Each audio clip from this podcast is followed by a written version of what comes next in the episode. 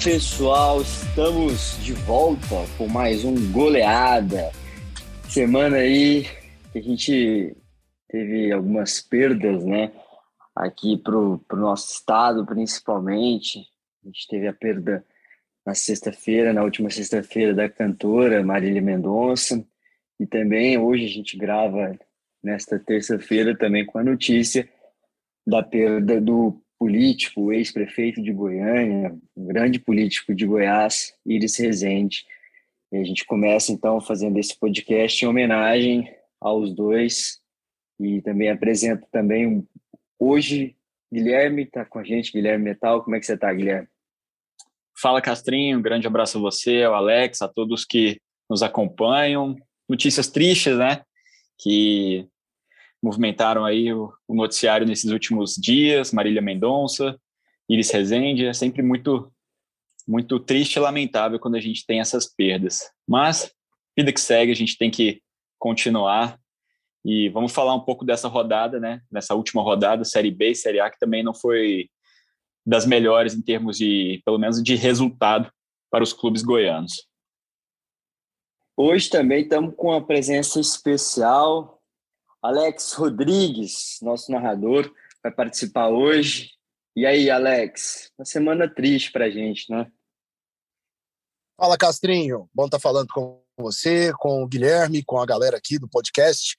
E a respeito, né, dessa, desse momento complicado que a gente vive, né, duas personalidades, uma da cultura, gosto de colocar assim, não só da música, mas da cultura em geral, a Marília Mendonça, o Iris Rezende, um grande ícone né, político, talvez o maior gestor aqui do, do estado de Goiás, né, em termos políticos. É, fica aqui o nosso sentimento e vamos seguir trabalhando, né, que era coisa que eles faziam com tanta maestria dentro de suas funções. Então a gente está aqui para poder falar um pouquinho de futebol, que é a nossa. É isso aí, é isso aí. O, o, os dois que gostavam também de futebol e a gente segue então em homenagem a eles falando do nosso futebol goiano. Vamos começar então é, falando sobre o Goiás. A gente está gravando nessa terça-feira, pessoal.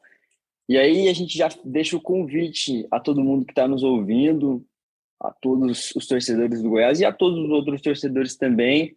Amanhã, né? Lembrando, estamos gravando nessa terça-feira. Amanhã, quarta-feira, temos Goiás e Coritiba com transmissão da TV Ayanguera, transmissão do nosso narrador aí, Alex Rodrigues, está participando com a gente hoje e amanhã vai narrar então essa partida. Partida que tem, cara, é, é decisiva, é mais do que decisiva para o Goiás. O Goiás ontem a gente teve o resultado de Havaí e CSA, e o CSA acabou tirando o Goiás do G4. Então, esse resultado desse jogo contra o Coritiba para o Coxa pode definir a vida deles. O Coxa pode subir de vez para a Série A e o Goiás, para seguir sonhando, precisa de uma vitória. Então é final de campeonato. É isso que vocês também acham? Ah, sim, com certeza, Castrinho. Jogo muito importante para o Goiás. Eu tenho dito o seguinte: que o Goiás tem dado sopa para o azar, né? Mas também tem flertado um pouco com a sorte, porque tem contado com resultados que ainda o mantém vivo. No fim de semana, ele não venceu o Operário, que era de fundamental importância, mesmo assim contou com tropeços de CRB e Guarani e continuou no, G4. Foi, foi muito bom para o Goiás nesse sentido, os tropeços desses dois clubes, contou com a sorte. Nesse jogo, nesse empate também, né, Havaí e CSA, eu não vejo como um resultado ruim, não, apesar de momentaneamente ele ter saído do G4. Alguns torcedores prefeririam que o Havaí tivesse vencido para já deslanchar e o Goiás continuaria ali em quarto, mas eu acho que a pontuação do Havaí, apenas três pontos nesse momento, né, 58, o Goiás tem 55, eu acho que o Goiás está ali ainda próximo de dois clubes que ele tem condição de, de passar, né? Claro, o CSA, porque tem um jogo a menos, então vencendo o Coritiba, passa o CSA, ou até mesmo o empate, mas o Goiás precisa voltar a vencer, né? Já são quatro rodadas sem vencer, então precisa voltar a vencer, já passaria o CSA, e o Havaí com 58 também não está muito distante. Claro que nesse momento o Havaí tem duas vitórias a mais, só que eu acho que o empate ontem entre Havaí e CSA ficou de bom tamanho, porque o Goiás ainda se mantém perto de dois adversários, dois concorrentes nessa briga pelo acesso. O Goiás está contando com a sorte, agora precisa fazer a sua parte. É, e assim, eu concordo né, com o que o Guilherme disse, o Castrinho, é, até porque assim, o Goiás, ele, ele nos últimos jogos tem oscilado bastante, né? E chega aquele momento do campeonato em que você precisa ter aquele plus na né, final, na reta final, principalmente se tratando de um time que briga na parte de cima da tabela de classificação. Eu vejo que o Goiás, em alguns momentos, ele tentou fazer algumas é, mudanças de escalação, mudança na forma de jogar, mas não, não é o momento né, para isso, até porque não deu tão certo. E o Goiás ele tem que manter mais ou menos aquela base que vinha fazendo aquela boa campanha né, no primeiro turno, no início desse segundo turno. Então, os jogadores têm que colocar na cabeça também que alguns resultados vêm ajudando e que chegou o momento de decisão, né, de decidir esse campeonato, de decidir essa vaga, né, se existe algum problema é, extra-campo, coisa nesse sentido, que seja colocado de lado já que esse momento é momento de acesso e um acesso seria interessante não só para o clube, mas como para o plantel de jogadores também. Eu, eu acho assim, a gente vem falando nos bate-papos de redação e tudo mais, que é, o Goiás só ficou, eu posso até, até estar enganado, mas a informação que eu tenho é que o Goiás agora né está fora do G4, mas durante o campeonato todo só ficou uma rodada fora do G4. Eu acho que assim, o torcedor vai ser uma das maiores decepções do Goiás se o Goiás não subir. Então, acho que tem toda essa pressão em cima do time. Não sei se vocês também consideram isso. Assim, eu acho que tem uma pressão gigantesca também em cima do Goiás, que, que assim começou muito bem o campeonato. A gente sabe que Série B é muito complicado e sempre existem essas oscilações. Só que é, a sequência do Goiás ficou muito instável, eu acho, assim, que pelo menos o time antes não jogava bem, mas conseguia um resultado. Um resultado. Hoje não, não tem mais isso. É, a gente sempre bateu nessa tecla, né? Qual que era o grande mérito do Goiás? A regularidade, né? No, no primeiro turno teve, foi sempre regular ali, nunca perdeu mais do que uma partida, é, nunca perdeu duas partidas consecutivas, né? Perdia uma, mas logo depois se recuperava vencia, empatava, mas assim, perdia pouco, né? Ficou muito tempo com, com poucas derrotas. E depois, no, nessa reta final, né, na hora que a competição realmente vai se afunilando, o Goiás começou com essa com esse, digamos assim, um, um, um destempero no seu jogo, né? Tem deixado os torcedores preocupados porque não está jogando bem, não tem mostrado um grande futebol e agora nessa reta final vem vem se complicando aí. Eu acho realmente que agora é hora de, de juntar todas as forças aí. A diretoria tem se empenhado em termos de pagar bicho, tem aumentado os valores, são até altos para os padrões de Série B, né? Pelo menos o que a gente fica sabendo. E agora chegou a hora do, dos jogadores. Eu temo muito pelo, pela falta de experiência do Glauber Ramos, né? Nessa em reta final de competição. Até esses dias o Goiás tinha no banco de reservas o Marcelo Cabo, já foi campeão com o Atlético, já subiu com o CSA, está cansado de saber como é que é essa reta final de Série B. O Glauber não tem essa experiência. Então, assim, acho que não era o momento certo de demitir, repito isso aqui, acho que não, a diretoria errou, demitiu o Marcelo Cabo, e agora tem essa grande incógnita em mãos, né? Será que o Glauber Ramos vai dar conta de subir esse time? Fica a pergunta. É, e assim, é, até em relação às edições passadas de Série B do Campeonato Brasileiro que a gente acompanha, é, geralmente na reta final, sempre tem aquele time né, que ficou no G4 é, durante boa parte e acaba deixando o acesso escapar para um que vai reagindo dentro da competição e chega na reta final, acaba ocupando ali uma quarta, uma terceira colocação. E a gente torce para que isso não aconteça né, com o Goiás nesse momento tão complicado, nessa reta final de Campeonato Brasileiro Série B. Time que, como o Guilherme já destacou aqui, você também, Castrinho, o Goiás ficou durante boa parte da competição entre os quatro melhores. Nesse momento, ele está fora, mas tem tudo aí, como empate, por exemplo, já volta, né, já ultrapassa novamente o CSA na tabela de classificação. E a gente fica naquela expectativa para que o Goiás ele tenha uma força extra para esses últimos quatro jogos. E aí eu lembro de uma situação é, que o Marcelo Cabo, ex-treinador, vivenciou é, no momento em que subiu com o CSA, o CSA ele viveu um momento parecido com o do Goiás. Ele chegou a liderar a Série B daquele ano, em determinado momento, e na reta final foi perdendo pontos importantes. Tanto que conseguiu acesso né, em 2018, chegando ali na última rodada, tendo que vencer um jogo, vencendo e confirmando o acesso, mas o Marcelo Cabo ele conseguiu manter o equilíbrio, né, conseguiu tirar ali um algo mais dos jogadores nos últimos jogos para que o CSA não deixasse escapar esse acesso. E algo parecido vem acontecendo com o Goiás. E agora é torcer para que o Glauber Ramos tenha né, esse mesmo feeling que teve o Marcelo Cabo, por exemplo, no CSA em 2018, de segurar esse Goiás dentro do G4 na última rodada da competição. E só para a gente que... complementar, se você me permite, Castrinho, só para a gente é, falar daquela questão do, do, G4, né? Eu peguei aqui, ó, o Goiás chegou a sair mais de uma vez do, do G4. Ele, ele demorou a entrar um pouquinho, né? Foram, ele entrou na quarta rodada, aí foi terceiro colocado depois da vitória contra o CRB. Só que na rodada, logo na rodada seguinte, ele perde do Brasil de Pelotas e cai para sexto aí depois entra no G4 de novo, fica algumas rodadas, mas cai para quinta posição na décima rodada, depois ele cai para sétima posição na 17 rodada, e aí sim, depois quando ele entra nessa virada de turno, tem aquela arrancada na virada de turno, né? Aí ele sempre está figurando ali no, no, no, G4, vai sair de novo só na 28 e agora com esse resultado momentâneo, né? Mas assim, ele estava sempre ali na briga sair um pouquinho para quinto, para sexto, mas sempre ali buscando essas quatro primeiras posições. É isso aí. E eu achei interessante esses dois pontos que vocês trouxeram aqui para a nossa conversa. É, primeiro, eu acho que realmente a gente não sabe se, se o Glauber vai conseguir segurar toda essa, toda essa pressão. Eu acho que no, no início a gente via que, que ele não estava ali pronto para tudo isso. E o Alex levantou um ponto muito interessante sobre essa queda de rendimento dos times é, no final, nessa reta final da Série B.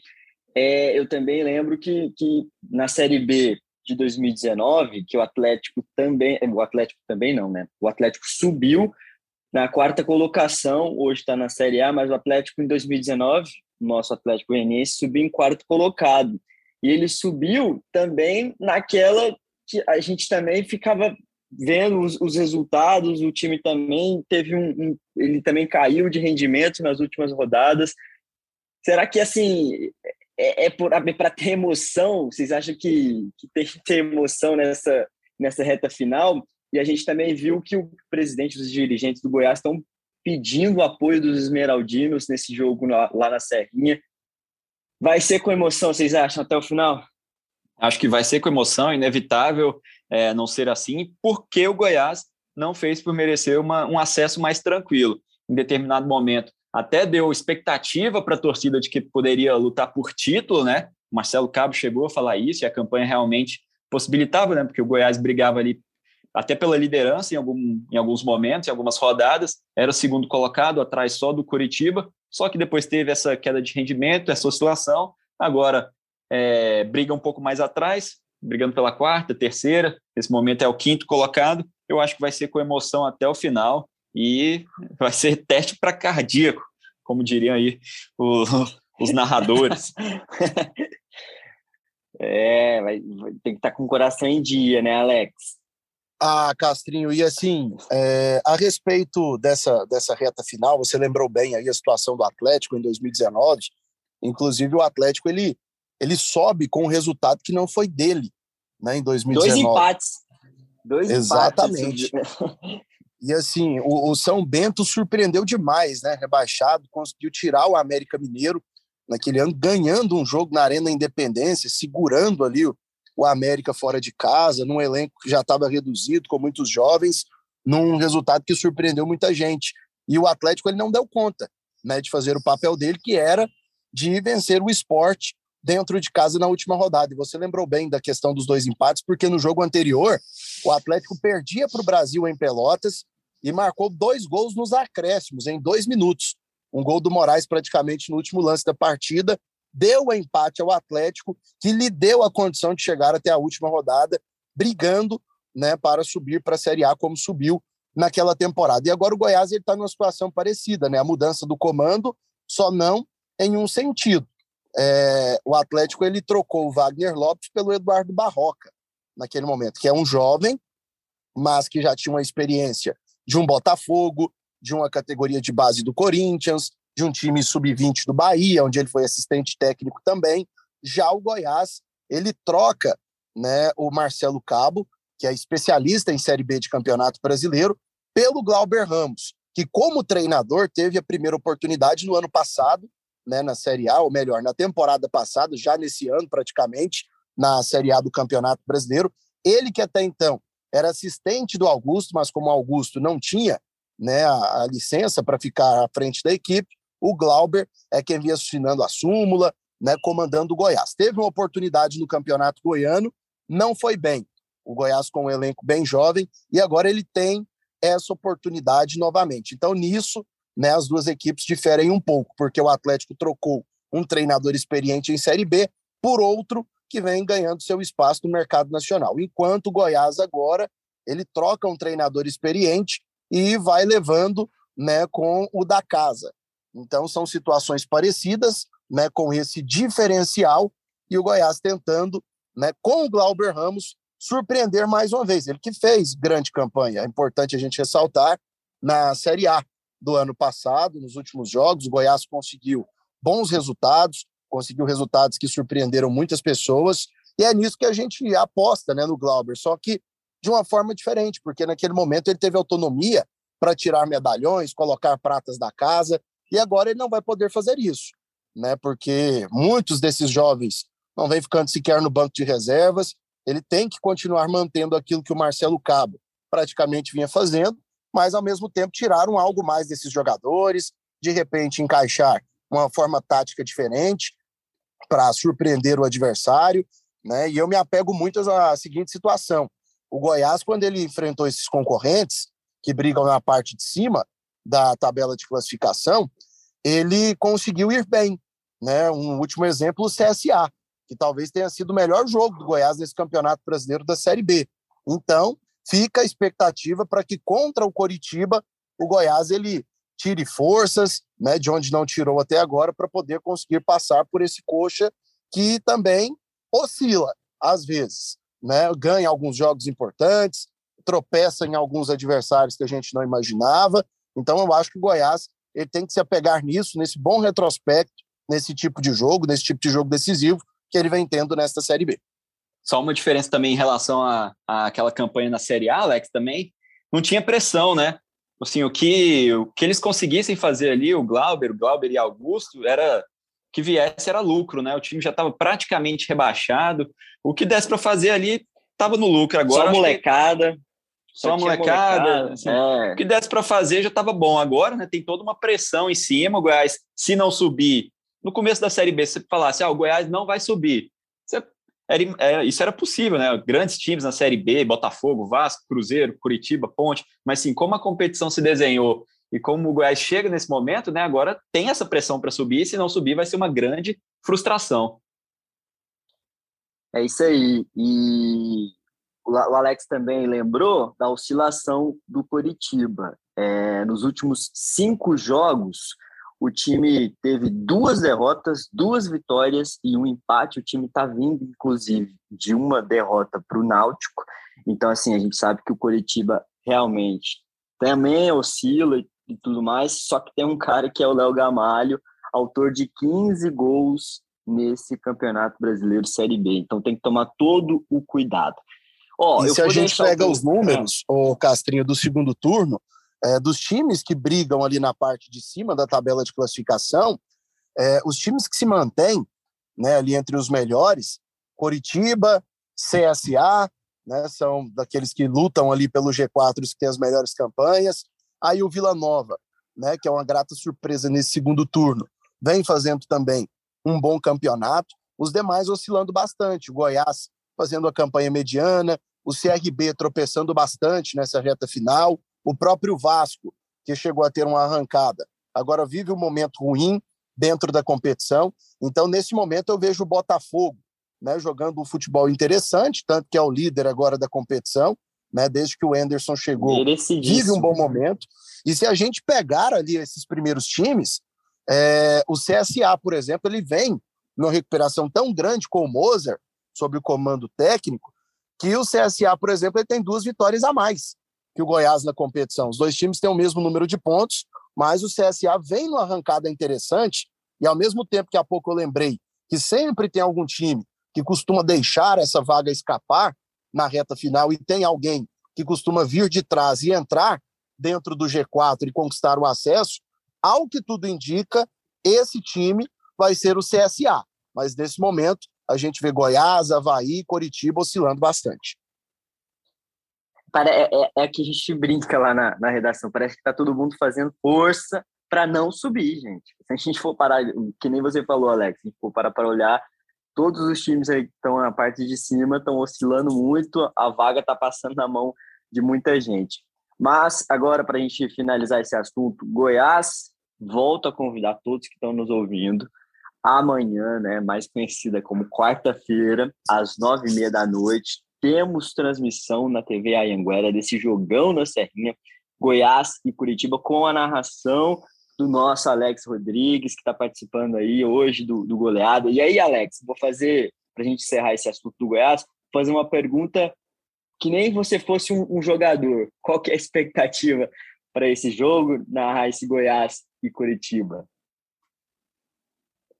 Penso que vai ser de muitos gols, viu, Castrinho? Penso que vai ser de muitos gols esse jogo. Penso que vai ser um jogo movimentado, com as duas equipes apostando as últimas fichas praticamente nesta Série B do Campeonato Brasileiro, até porque o Coritiba ele vem com aquela missão de segurar um concorrente. Se ele perde o jogo para o Goiás e os adversários que estão atrás voltam a vencer em seguida, CRB, CSA, Havaí, o Coritiba ele vai trazer muita gente para brigar por uma vaga juntamente com ele também. Ele que a princípio tinha uma vaga né, praticamente garantida na Série A do ano que vem, mas com essa oscilação pode trazer esse risco né, de ficar fora de uma Série A nesta reta final. Já em relação ao Goiás, é, se fosse um jogador esmeraldino, ia estar com o sentimento de que essa é a oportunidade de, no ano que vem, estar tá disputando uma Série A de Campeonato Brasileiro, jogando contra as principais equipes do país, contra os principais jogadores, e de que não posso perder essa oportunidade. Então é clima de decisão, né? O campeonato por pontos corridos ele traz essa dinâmica aos clubes, né? De ter várias decisões dentro da competição e essa vai ser uma. Quem perder vai ficar numa situação complicada. O Coritiba numa mais complicada do que já está e o Goiás pode se colocar numa condição de ter que torcer por resultados na reta final para não perder o acesso à Série A do Campeonato Brasileiro. Vamos seguir então e agora falar do outro representante do futebol goiano na Série B, o Vila Nova, que está vivendo outro, esse aí está vivendo outra fase, não perde, está invicto, e aí vem de um jogo contra o Guarani, uma partida um pouco polêmica, né? Uma partida que ajudaria o rival, mas terminou empatado em 2 a 2 o jogo não tinha VAR, Aí o Guarani está reclamando dessa partida, quer entrar na justiça para poder anular o jogo. Esse Vila Nova, mas para o Vila, assim, não, não, é um resultado que preocupa muito. O time já está a caminho do Maranhão, vai encarar o Sampaio Corrêa na quinta-feira, 9 às 7 horas da noite. O que, vocês acham desse Vila Nova que vai encarar esse Sampaio Metal? Vai ser um jogo para cumprir tabela, sim, garantir a permanência matematicamente falando, mas o Vila não cai mais, é uma chance mínima, né, de um, apenas 1%, mas assim, vacilou, podia ter conseguido essa vitória contra o Guarani, porque jogou muito bem, foi um dos grandes jogos do Vila na Série B até os 20 minutos ali do segundo tempo, mais ou menos como foi assim, as grandes atuações do Vila na Série B, né, seriam a goleada sobre o Guarani no primeiro turno e agora essa grande vitória sobre o Guarani em casa para selar a permanência. Acabou vacilando, recuou demais, levou dois gols e acabou saindo com empate. Pesa isso aí um pouquinho, mas igual você disse, né? Não, não, não, esse resultado não preocupa muito em termos de tabela, porque o Vila já está bem lá em cima. A gente falava aí sobre as campanhas do segundo turno, né? O Vila está entre as melhores, pegando aqui, ó, olha só, o G4 só do segundo turno. Botafogo 33 pontos, CSA 27 pontos, Coritiba 25, Havaí 25, Vila é o quinto colocado com 25. Se tivesse vencido o Guarani, seria o terceiro no segundo turno com 27 pontos. Então, assim, é uma campanha de recuperação muito boa. O Igor Magalhães realmente faz um grande trabalho nessa, nessa sua segunda passagem, né? Te teve bons resultados ali antes da chegada do Emerson Maria, mas quando ele reassume, depois daquela confusão toda, aí sim o trabalho dele engrena. O Vila Nova tem uma recuperação gigantesca, tanto é que está aí nessa, igual eu brinquei, no, quase no, G, no G4 do segundo turno, e agora é só cumprir tabela nessa reta final de temporada. Destaco essa sequência invicta, né, que já são de 13 jogos, 10 na Série B e 3 na Copa do Brasil. O Vila nem sempre consegue consegue assim ficar muitos jogos invictos, né? Invicto. É uma equipe que às vezes sempre está perdendo um joguinho aqui, um joguinho ali. Então, historicamente, isso também é importante para o Vila. Goleou pela Copa Verde há muito tempo, né? Desde 2008, não fazia sete gols numa mesma partida. Então, assim, é o momento de aproveitar, saber os pontos positivos e que precisa manter para a temporada passada, ver o que precisa corrigir, mas agora é cumprir tabela e ir para as férias depois, é, comemorando essa permanência. Eu acho que para o Vila, que veio da Série C, permanecer já é um, um, um bom um bom resultado para essa temporada na Série B e tentar melhorar para o ano que vem, que aí sim vai ter que tentar mostrar alguma coisa a mais, né? Quem sabe brigar pelo tão sonhado acesso, acho que tentar fazer uma campanha mais ousada e mais acima na tabela no ano que vem, aí sim vai ser a do Vila Nova. E Metal, é, a gente estava falando do Glauber, quando a gente estava falando do Goiás, se tem um cara que ele pode se inspirar, um cara que assumiu interinamente, um cara que veio do, da base do clube, é o Igor Magalhães. Eu acho que a gente tem que destacar esse trabalho do Igor, gente. O cara pegou esse Vila e hoje a gente, a gente pode considerar um dos melhores trabalhos da temporada. Você também acredita nisso, Alex? Acredito sim, viu? Acredito sim, viu? Castrinho, Guilherme. É, o Vila, ele, ele foi engrenando, a gente pode colocar assim, é, com a temporada em andamento. Né? Primeiro, com o técnico Igor Magalhães. Me lembro que na primeira passagem alguns pontos escapavam e ele sempre ressaltava né, que o time precisava encontrar um equilíbrio para poder conseguir manter uma boa sequência dentro da competição. E quero citar aqui também o Frontini, né, que é um cara que está estreando na condição de diretor de futebol, é a primeira temporada dele nessa função. É, as primeiras contratações feitas para o Vila Nova não foram tão boas, né? Posso citar aqui o Alan Graffiti, Douglas Coutinho, entre outros jogadores que chegaram aqui e não renderam. Renan Mota, Cássio Gabriel, que não ficou tanto tempo aqui e saiu, mas quando jogou não agradou tanto. Mas depois ele fez contratações que foram ajudando muito o Vila. Né? Exemplo do Moacir, do Alisson, do Diego Tavares, né? entre outros, Bruno Colasso, que chegou e agregou bastante. Então, eu acho que o Vila ele foi se encaixando com a temporada em andamento. Não só no sentido técnico do Igor Magalhães, que vai ganhando experiência e vai conseguindo né, bons resultados no comando do Vila, como com o próprio Frontini, que começou errando nas contratações, mas depois parece ter pegado o fio da meada, né, vem trazendo bons reforços e montou um elenco competitivo, em especial nesse segundo turno. Por isso, a campanha tão boa do Vila Nova. Tomara que sirva de aprendizado para que no ano que vem peças sejam mantidas, uma diretoria seja mantida também, porque o Vila geralmente ele não muda só o elenco de uma temporada para outra, sempre há muitas mudanças de diretoria também, de comissão técnica, então que o Vila consiga né, tirar exemplo de tudo isso que foi feito em especial nesse segundo turno para começar bem o ano que vem, porque para o torcedor fica aquele sentimento né, de que se no primeiro turno de repente três, quatro vitórias tivessem acontecido dentro de casa, o Vila Nova hoje poderia estar numa briga né, nesse bolo também, em busca de uma vaga na Série A do ano que vem. Tem eleição, né, Alex, nesse, nesse fim de ano agora, isso aí sempre é perigoso para o Vila Nova. É, Exatamente, e, assim... né? O Vila Nova ele sempre muda, né? Sempre costuma mudar muito e muda radicalmente, geralmente a diretoria. Mas penso que por esse bom momento que vive na Série B, né, existe uma grande possibilidade talvez se não os mesmos nomes, mas o mesmo grupo, com as mesmas ideias, né, o pessoal ser mantido aí para a próxima temporada. É isso aí. E só para destacar, a gente estava falando então desse, bom trabalho, boa lembrança também, né? O Frontini também está à frente do Vila Nova e está fazendo um bom trabalho, mas só para a gente reforçar essa informação desse trabalho bom que o Igor está fazendo, né? Assim, excelente para os parâmetros do Vila, para as pretensões do Vila na temporada.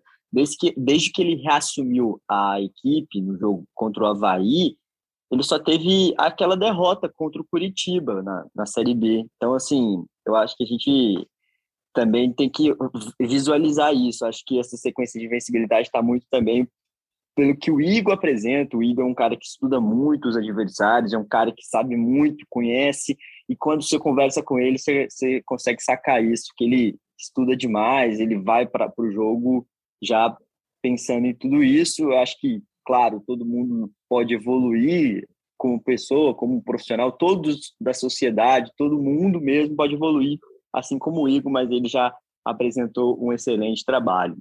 Então, tá é conseguindo isso, tirar Vila... muito de alguns jogadores, né? O Alisson está jogando muito bem. É, destaco também assim o Moacir na lateral direita, quando voltou para o Vila Nova, ninguém dava muita coisa por ele. Já é veterano, experiente, mas está segurando as pontas ali na lateral direita, né? O Vila estava com muita dificuldade na lateral direita. O Moacir não, talvez não seja brilhante, mas assim ajuda muito defensivamente. Então o Vila para de tomar gol para aquele setor e encaixou o time com, digamos assim, né, três volantes. Cleiton também, né? Cleito começou a, a, ser um jogador importante também. É, são vários méritos assim do, do, do Igor, jogadores que começaram a render bastante com ele. É isso, então. A gente agora vamos seguir, vamos virar a chavinha, vamos para a Série A, pessoal, para a gente falar sobre o Atlético. O Atlético que vem de uma sequência de duas derrotas, uma para o esporte de 2 a 0 e a última contra o Flamengo em jogo atrasado também por 2 a 0 e agora encara mais um gigante milionário do futebol brasileiro, Palmeiras, amanhã, quarta-feira, às oito e meia da noite, lá em São Paulo. Gente, eu acho que assim, o, o, o Atlético, quando encara esses times é, que, digamos, colocam essa roupa, né, essa casca de favorito, sempre o Atlético dificulta a partida. Vocês acham que contra o Palmeiras, que vem de uma sequência de cinco jogos e cinco vitórias, vocês acham que o Dragão consegue complicar para o Palmeiras? Eu acho que sim. Eu acho que pode complicar sim. Né? O Atlético ele, ele desempenhou um bom futebol contra o Flamengo no último jogo, na derrota por 2 a 0 e deixou muito a desejar no sentido ofensivo. Né? O Atlético ele vem deixando a desejar nesse sentido, não só nesse jogo contra o Palmeiras, mas né, em todo o Campeonato Brasileiro até aqui praticamente. É um ataque que faz poucos gols, né, que, que alguns jogos ele cria muitas oportunidades, mas não acaba né, conseguindo concluir é, fazendo os gols. Então, assim, eu acho que, que o Atlético ele tem tudo para fazer um jogo equilibrado, mais uma vez contra o Palmeiras. Palmeiras que não é aquele time né, que costuma dominar o adversário completamente é, dentro dos jogos nesse campeonato brasileiro, dentro da temporada. É um time que tem valores individuais muito interessantes.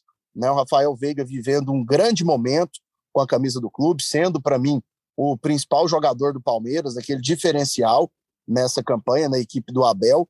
Mas eu acho que o Atlético ele tem condições de, de anular esse principal jogador do Palmeiras e tentar igualar as coisas, né, jogando dentro do Allianz Parque em São Paulo. Então acho que vai ser um jogo equilibrado e o Atlético ele pode recuperar os pontos que perdeu, por exemplo, para o esporte, porque ele saiu para três jogos fora de casa, e pelo menos no meu ponto de vista, o Atlético traria três.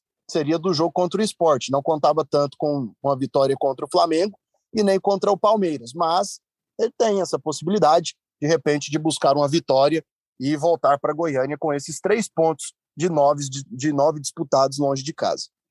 E Metal. Pegando aí esse gancho, sobre só para dar a minha opinião, eu estou um pouquinho mais mais pessimista assim do que o Alex. Eu acho que eu tô para usar uma palavra, um termo assim que bem popular, a gente vê o pessoal falando assim, tô um pouco descrençado do Atlético. Acho que o time já, já deu o que tinha que dar nessa temporada, não sei mais é, se, o, se o Eduardo Souza vai conseguir extrair grande futebol desse time. Acho que 13 terceiro colocado, 37 pontos, as ambições já não são tão grandes, em determinado momento o Atlético podia vislumbrar ali algo melhor, né? Acho que nesse momento a motivação diminuiu, o futebol diminuiu demais, o Atlético já não é mais aquele time intenso de outros momentos, da Sul-Americana ou até daquele começo de Brasileirão. Espero estar enganado, espero que o Atlético possa surpreender o Palmeiras, que melhorou bastante nesse momento, né? Acho que enquanto o Atlético está numa, numa descendente, o Palmeiras está crescendo. Espero que possa surpreender, fazer um jogo equilibrado, mas já não vejo o Atlético assim com muita força para para fazer um grande final de Série A, não. Acho que as coisas estão meio, meio, sabe quando fica assim morno, mornas, as pessoas vão empurrando com a barriga. Acho que o Atlético está mais já torcendo para essa temporada terminar e já pensar em 2022. É que nem aquele meme lá, acaba não, vai acaba não, bicho. O Atlético tá, tá é. assim, né? Mas tá, desse tá, tipo jeito, assim. desse jeito. E, e, eu acho que você foi feliz em falar isso. Assim, houve um, uma, uma época que a gente falava que o Atlético estava brigando por Libertadores, gente. A gente falou muito isso, principalmente porque a gente tem chances, grandes chances de que as vagas para a competição internacional, para a maior competição internacional da América Latina, ela, as vagas na nossa tabela podem ser, pode virar G7, pode virar G8. Então a gente falava muito sobre isso, que o Atlético estava ali, estava rondando, e acaba que com, com essa baixa, principalmente no desempenho do time, eu acho que a gente já falou algumas vezes aqui, principalmente quando o técnico ainda era o Barroca, agora com o Eduardo, a gente falou muito sobre essas alterna alternativas táticas que o time tinha. No início da temporada, eu acho que o time surpreendia muita gente é, com essas alternativas táticas que o Atlético é, apresentava. Eu acho que o Atlético, por exemplo, essa, a, a, dobra, que ficou muito famosa, né? a dobra de laterais, é, o jeito reativo de, de jogar, surpreendia muita gente. Eu acho que hoje, hoje eu acho que ficou, acaba que fica muito manjado também para algumas outras equipes. É, às vezes a gente não vê algumas alternativas que o time apresenta. Alguma, a gente já falou também muito aqui no podcast sobre essas mudanças que o time podia apresentar e que a gente acabava não vendo. Então, é, a gente fala de mudança mesmo de posicionamento, de início de, de jogar, de jogo. Então, acho que eu acho que é mais ou menos isso também. Eu acredito que, que o Atlético meio que acho que acabou a temporada, vamos tentar. Eu acho que o time precisa pelo menos sonhar ainda com, com a Sul-Americana, né? Na posição que está aqui, talvez pegue, dependendo do, de como vai ficar a Libertadores, mas assim, eu acho que o time também não pode terminar só, só por terminar, né, Alex? É, penso como você, viu, Castrinho, mas eu concordo com o Guilherme é, no momento em que, que ele fala que o Atlético ele praticamente já deu tudo aquilo que tinha que dar, né? Assim, conseguiram extrair o máximo que conseguiam, né, de cada um de seus jogadores. Em relação até a temporada passada, né, muita gente imaginava que o Atlético fosse conseguir fazer uma campanha superior nessa temporada atual, é, eu vejo que o elenco desse ano ele é inferior ao elenco que o Atlético tinha né, no ano passado, mesmo com tantas baixas que sofreu durante a competição, saída de Renato Kaiser, Edson, Jorginho, mas o Atlético ele tinha um leque maior de opções né, para todas as funções é, dentro do clube. Já nessa temporada isso é diferente. Né? A gente vê que o, o técnico Eduardo Souza, quando ele não tem o João Paulo, ele não tem muito o que fazer por não ter um outro camisa 10. Né? Os centroavantes que o Atlético tem o Zé Roberto atravessa um jejum, mas o Brian Montenegro vai ser o cara para vestir a camisa 9 e assumir ali o recado, fazer os gols que o time precisa. O Lucão, que veio como aposta, vai ser esse jogador. Hoje a gente tem um Ronald, por exemplo, né, que era da base do Atlético, disputou um campeonato goiano foi campeão pelo Grêmio Anápolis, que ele é titular em boa parte dos jogos, e quando ele sai, por exemplo, o Atlético não consegue, às vezes, repor o Ronald, que até então era para ser uma aposta, um jogador para ser colocado aos poucos, para entrar ali no segundo tempo. Hoje não. Hoje ele é uma realidade dentro do Atlético desse atual time. Então, eu vejo que o Atlético tem um elenco inferior, conseguindo essa permanência vai ser de grande importância para o clube e qualquer coisa que vier a mais, né, para o Atlético, de repente uma nova vaga na Sul-Americana, já seria interessante. Até vejo que, que nesse momento, né, falar em Libertadores é, talvez seja sonhar um pouco demais, né? Alguns vêm destacando isso, mas acho que talvez é, seja sonhar um, um pouco alto demais, né? Talvez dar um passo maior do que aquele que o clube pode dar nesse momento, que é de tentar voltar a disputar uma Copa Sul-Americana e disputar bem, né, como fez nessa temporada, né, foi eliminado de forma invicta. Então acho que, que é bem isso, né? O Atlético ele vai se segurando nessa reta final de campeonato. É, certamente, né, pensou que não vai bater a pontuação que teve na temporada passada, mas vai fazer um campeonato sem sustos até o final, porque a distância para o Z4 nesse momento ela é muito grande também. É, é isso aí. Reta, reta final para todo mundo, gente. É isso. Para uns é, é teste para cardíaco, para outros é frustração, para outros é alegria, como o Vila está vivendo. Eu acho que reta final tem, tem várias vertentes. Mas, ó, gente, vamos nos despedir então, chegando nessa reta final também do podcast. A gente está falando de reta final, é a reta final do podcast. É, agradeço demais. Dá o seu tchau aí para a galera. Valeu, Castrinho. Valeu, Alex. Muito bom participar do programa com vocês. A todos que acompanham o Goleada. Um abração a todos e fica aí nosso mais uma homenagem, né? Marília Mendonça, Iris Rezende, que as famílias possam é, seguir em frente com uma dor no coração, a tristeza de todo mundo, mas a vida continua. Um abração, galera. Valeu. Alex, prazer estar com você, viu? Valeu demais, Castrinho, Guilherme. Um abraço para a galera que nos acompanha aqui no GE. Bacana demais estar podendo falar de futebol com vocês, pessoas tão qualificadas, tão competentes naquilo que fazem. E deixar aqui mais uma vez o convite para a galera acompanhar com a gente, então, na TV Anguera, né, nesta quarta-feira, nove e meia da noite, Goiás e Coritiba, jogo decisivo que pode fazer o Goiás dar um passo importante rumo ao acesso, pode subir o Coritiba aqui em Goiânia, então é um jogo importante que vale muito e com certeza vai valer mais ainda né, a audiência da galera que está aqui nos acompanhando. É isso aí, gente. Mais uma vez, como o, o Guilherme disse, então, uma semana muito triste aqui para o Estado, e a gente então deixa esse episódio em homenagem ao Iris Rezende e a Marília Mendonça, é, lembrando que hoje, né, que a gente recebeu essa notícia do Iris, e os clubes, o Atlético já postou, o Vila Nova também, o Goiás com certeza também deve estar colocando também uma homenagem ao Íris. Então também deixamos essa homenagem. Valeu, pessoal. Até mais. Vem a cobrança do escanteio, a bola viajou, passou lindo! Gol!